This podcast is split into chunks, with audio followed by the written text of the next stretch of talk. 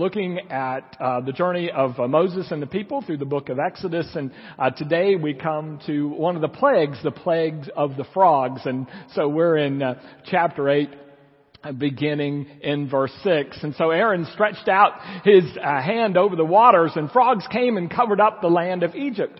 But the magicians did the same by their secret arts, and so that frogs covered the land. Then Pharaoh uh, summoned uh, Moses and Aaron and said, "Pray to the Lord uh, for me that the the frog that we will be uh, rid of the frogs for uh, for me and my people." And uh, Aaron and Moses said to uh, Pharaoh, we will give you the honor of setting the time when we will pray for you and for your officials and for your peoples that you and your houses will be rid of the frogs except they will remain in the Nile. Tomorrow, said Pharaoh. Um, Moses and Aaron replied, it shall be exactly as you've asked.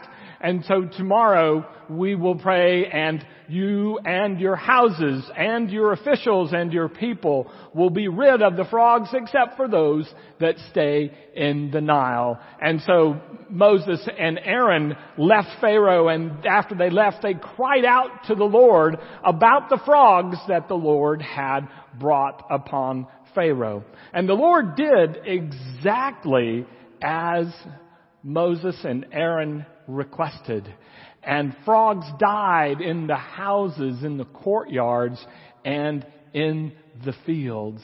And they were piled in heaps, and the land reeked of them. And when Pharaoh saw that there was relief, he hardened his heart. And he did not listen to Moses and Aaron exactly as the Lord had said. This is the word of the Lord. Thanks be to God. Be seated, please. As a Westerner with an inquiring mind, I can't help uh, but do uh, this when I come to the story of Pharaoh and the plagues.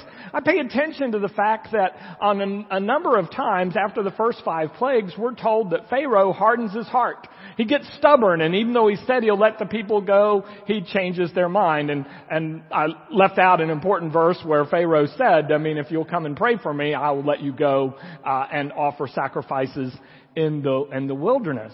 So I think about that, but then when you get to the next five plagues, what happens is Pharaoh gets stubborn, but the Bible says that the Lord hardened Pharaoh's heart and he wouldn't let the people go. And so with my mind, it's like, well, which is it? Did Pharaoh make these decisions on his own or did God override Pharaoh and, and compel Pharaoh to make decisions in certain ways? And it's an important question for me because I want to know if Pharaoh's responsible. I want to know if Pharaoh is accountable for all this bad stuff that happened to his people. Now that's me, and, and I'm a Westerner with uh, an inquiring mind. But what I found out, interestingly, is that that Hebraically, the first Jewish hearers and readers of the Bible would not have asked that question at all, because for them it was axiomatic. It was just fundamental that we are created with freedom of choice. And if we're created with freedom of choice, then Pharaoh had to have freedom of choice as well. In fact, one of the things they reasoned is, why would God give us the Ten Commandments? Or give us any of the laws at all if we weren't free to choose whether to obey them or not. And they said all the Torah, which is like all the instruction of the Older Testament, all of the teaching is built, they said, upon the foundation of freedom of choice. And even uh, modern Jews understand this. There was a Nobel Prize winning author Isaac Bashevis Singer, who one time made this uh, observation a few years back. He said, "We must be free. We have no choice." I mean, God was that much into granting people's freedom that, that the Jews know you're just free. And that everyone is free and that uh, you may not always like your choices, but you have them.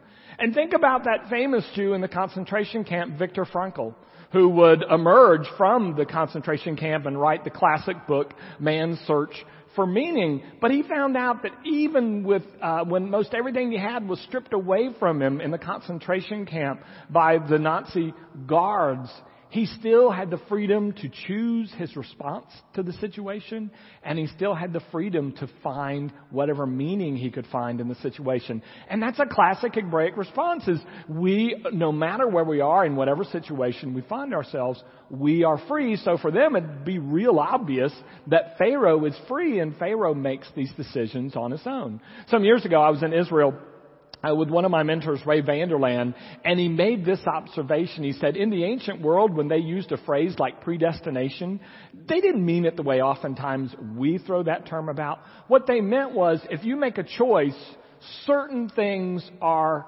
predestined, like they're just, certain consequences are going to follow, and that's how they understood predestination. Not that you never had a choice, but that actually you had a choice, but once you make a choice, certain things are going to happen.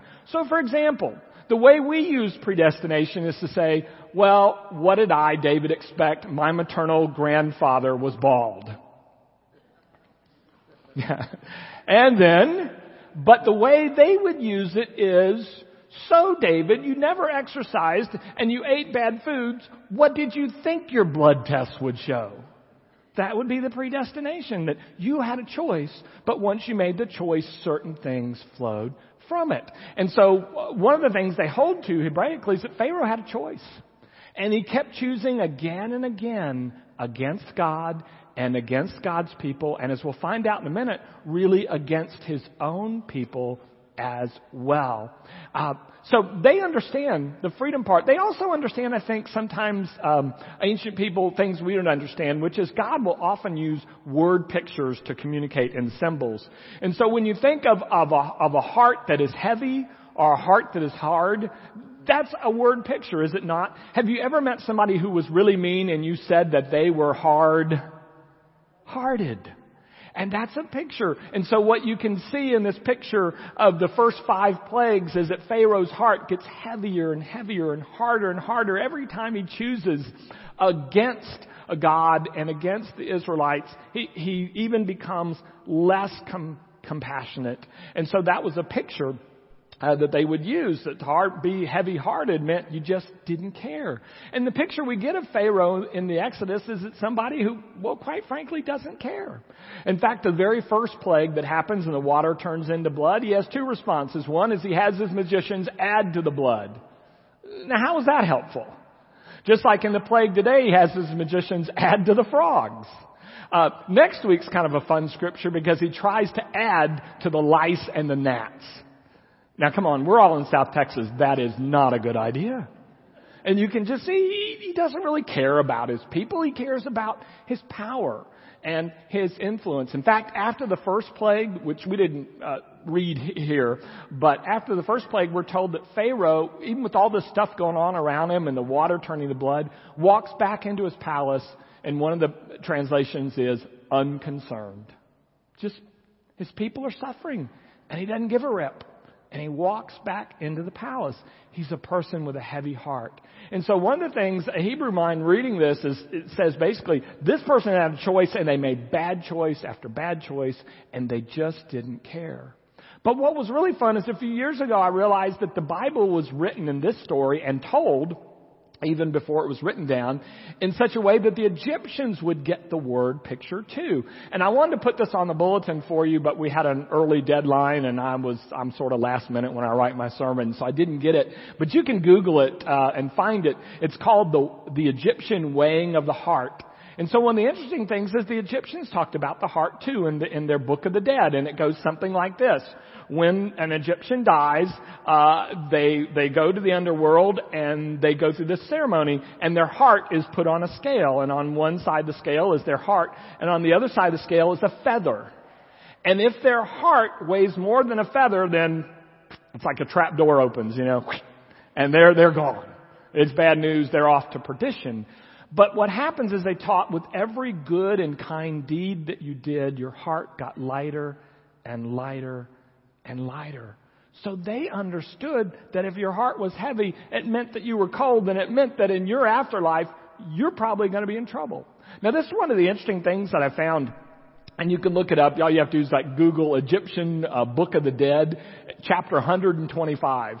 And what they, it gives before the weighing of the heart ceremony, there are 42 questions that a person who's, who's recently died is asked. And the right answer to every one of these questions is no, okay? The right answer is no. So it's like, have you ever told a lie? That's question 8. Question 13, have you ever made anyone weep? Question 26, have you ever shut your ears to the truth? Question 27, have you ever blasphemed God? Question 28, have you ever been violent? Question 29, have you ever stopped the flow of water because water is so vital in that part of the world? And then number 38, my favorite, have you ever been arrogant?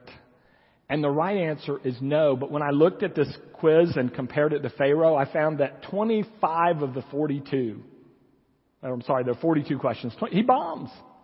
He's in trouble. If I can steal from Jim Gaffigan for a moment, you can see that Pharaoh's going to hell in two religions. I mean, he's lost. And it's just obvious to the Israelites and it's obvious to the Egyptians that this is a person who's not compassionate, who just doesn't get it and doesn't care. But what's interesting to me on this story is this is a person that was born with every advantage. The person supposedly the most free in Egypt, though as we mentioned a few weeks ago, he is responsible that the Nile flood annually and that the sun comes up, and those are some pretty big things. But he has more freedom about decisions than anybody else that lives in this country, and everybody else works for him. And yet, he turns out to be a disaster. And there's this other guy named Moses who was born to slaves, raised in the house of uh, the previous Pharaoh, and then escapes, comes back, and leads the slaves to freedom. And Moses has very few of the advantages of Pharaoh, and yet he ends up being compassionate and a blessing, and Pharaoh ends up being a disaster. What happened? I want to suggest this, and this is where the hardening of the heart comes back in. Pharaoh used his freedom to simply serve his own indulgences, his own self-interest, and his own arrogance. Everything that Pharaoh did was first and foremost about Pharaoh. And so one of the ways Jewish scholars look at it is, is that he keeps making decisions against God and against his people. And finally he makes enough of those decisions that just becomes the pattern of his life. He's just so completely self-centered and self-interested, he can't choose another way anymore. It's almost as if it would take a miracle for him to become compassionate. And God doesn't choose to perform that miracle. But God rather lets him go on the journey of self serving, self interest, arrogance that he has been on. And so many scholars believe that's what it means by God hardened Pharaoh's heart. In other words, Pharaoh's on the way with the first five plagues, and so finally the second five plagues, God's like, if that's the way you want it, if that's the way you want to go, Pharaoh, if that's what you're going to be, I'm not going to stop you. And so by the end of the story, Pharaoh has few choices. He's lost most everything, and he's the most enslaved person in the whole book because he's enslaved to his own selfish desires. Um, one of the things that some scholars say is we see in this picture that there are degrees of freedom. And the more you use your freedom to serve yourself and not others, the less free you become. And eventually, like Pharaoh, you become completely enslaved to your own desires and you can't make a decent choice for other people. Now, why do I mention that? Well, A, it is in the Bible passage for today, but B, it's Fourth of July weekend when we wave the flags and, and we talk about freedom. And I think it's important to talk about freedom. And freedom is significant. As I mentioned, it's foundational to our, our Judeo-Christian faith. But one of the things I think the problem is the people who often talk the most and shout the most about freedom probably have the most misunderstood uh, approach to freedom because they think of freedom as look, I'm free to do whatever I want. Biblically, that's not freedom. Freedom means you have the opportunity to do something for somebody else. That's true freedom. Paul put it pretty bluntly to the Galatians in chapter 5 verse 13. He said, don't use your freedom for self-indulgence. Use it as an opportunity to love and serve other people. And where do you think Paul learned that? Probably from Jesus, who once said, I have come to give my life for others. I am here to serve. On another occasion, he said. Jesus fully human and yet fully God, perhaps the most free person who ever lived, used his freedom to serve not himself and to serve, but to serve others. But you and I can wave the flag, jump up and down, cook hot dogs, and become more and more selfish by the day. And it would and it would mean that we really didn't understand freedom, and it would be the end result that we would become like Pharaoh, enslaved. And so I think Moses is able as a slave to do what Pharaoh cannot do as a king because he's made his purpose someone other than himself. This past week, um, my colleague Scott Hare, who's the pastor of our Riverside campus, uh, told me about a YouTube video. It's four years old now, but uh, it, it's pretty interesting. You, I, I don't know if you've heard of it. It's how to find your life's purpose in five minutes. Have you heard that? Interesting premise. Probably it over promises, but uh, it's had about seven million people look at it. It's it's by a guy named Adam Leipzig who uh, was in the entertainment industry for years. He was behind uh, the movie Good Morning Vietnam, Honey I Shrunk the Kids when he was with Disney, and then with National Geographic he was behind March of the Penguins. And now he runs a creative consulting firm and he teaches a class at the University of California, Berkeley on how to help students find their purpose. But this is his story. He said it was the 25th anniversary of, of those who, who were in the Yale class of 1979. And he said, and we're under a tent and the band's playing and the music's blaring. We can hardly hear each other. So none of us leave the tent and go to a quieter spot. And as we talked about our life in the first tw- 25 years, he said it was interesting. A lot of people were on not just their first house, but their second house, and they'd accumulated all sorts of stuff and uh, been very successful. But he said what became obvious is about 80% of these people, the 25th reunion that he talked with, were very unhappy. And couldn't find any meaning in all the stuff that they had in life. And he said, yet there were about another 20%. He said, and the 20% that I was with, he said, when we went to Yale, he said, we didn't necessarily take classes that would get us a job when we graduated, so we'd be rich. He said, though we, you know, did well, he said, we took classes for the joy of learning. Um, we took classes to try to make us better human beings. And, and he said, what I found out that the difference between the 20% and the 80% is 80% had no clue why they were here on earth other than to try to be successful and get things for themselves, while the other 20% had figured out their life's purpose.